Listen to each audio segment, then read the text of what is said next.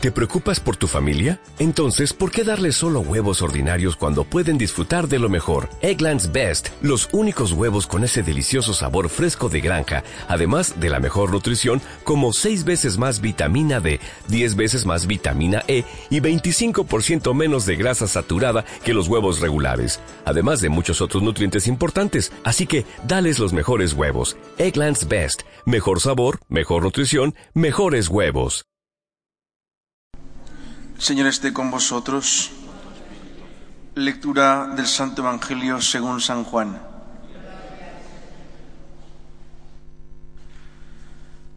El que viene de lo alto está por encima de todos. El que es de la tierra es de la tierra y habla de la tierra. El que viene del cielo está por encima de todos. De lo que ha visto y ha oído da testimonio. Y nadie acepta su testimonio.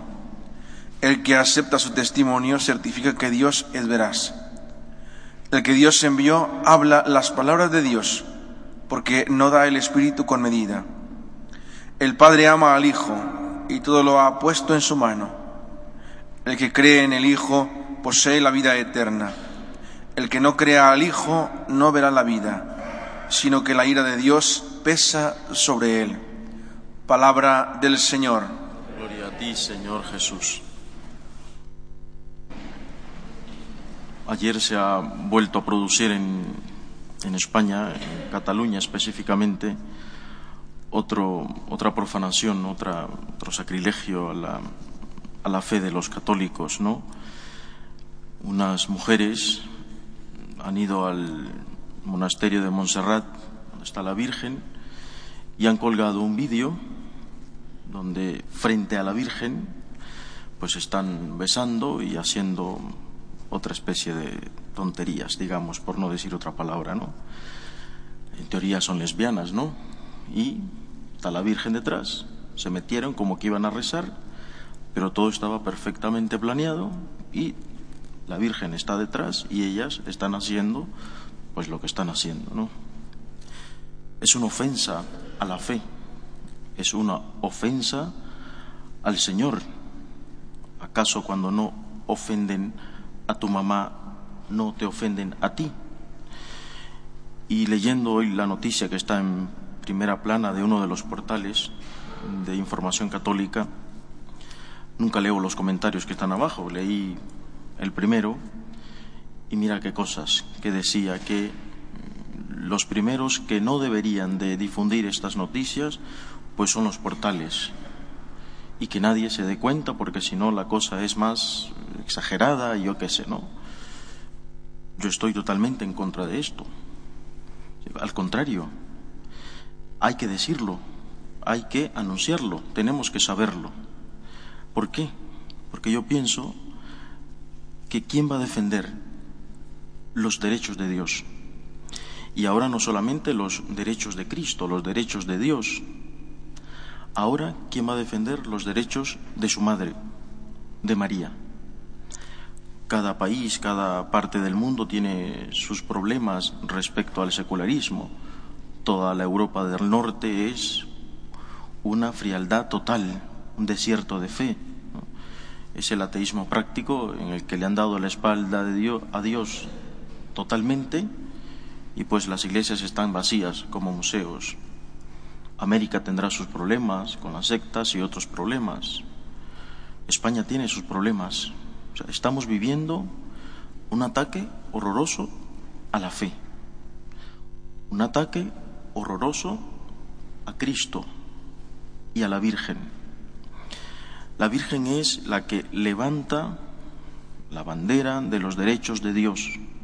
Hay que defender a mi hijo. Y a ella, ¿quién la defiende?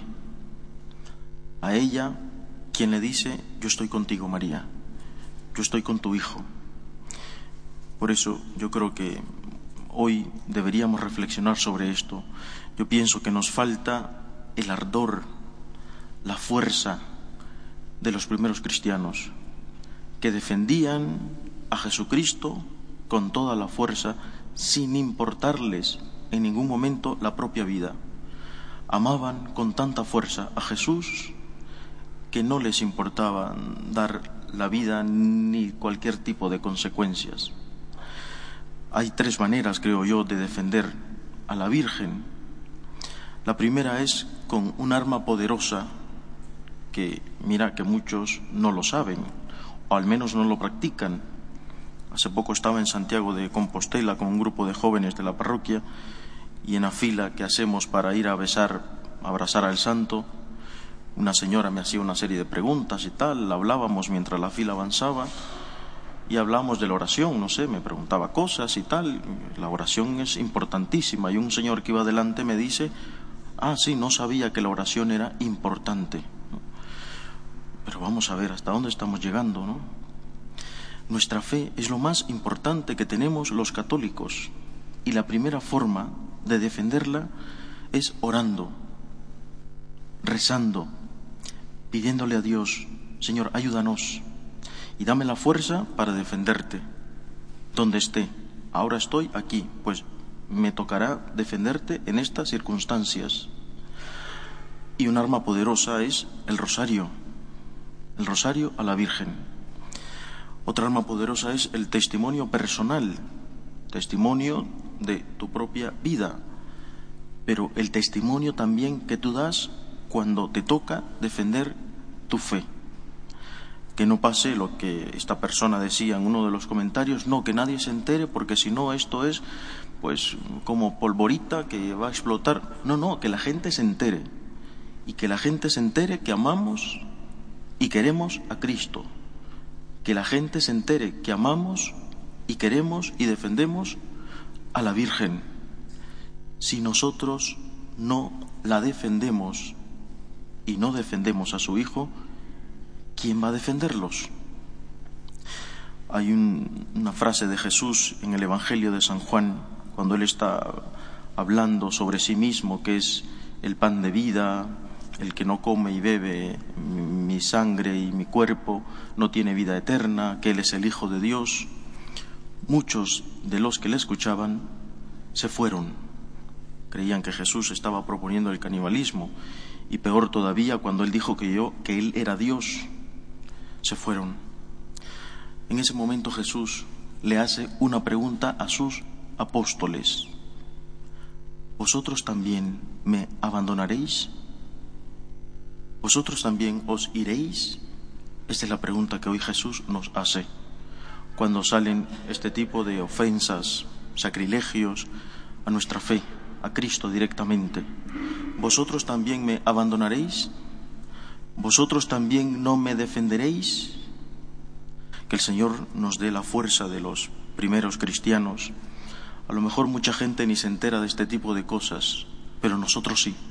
Y queremos amar y defender a Cristo y a su Madre. Que el Señor nos dé la fuerza para orar, la fuerza para dar testimonio con nuestra vida y la fuerza para defenderle con la palabra pacíficamente pero defenderle con la palabra cuando haga falta. Que el Señor nos bendiga. Nos ponemos de pie.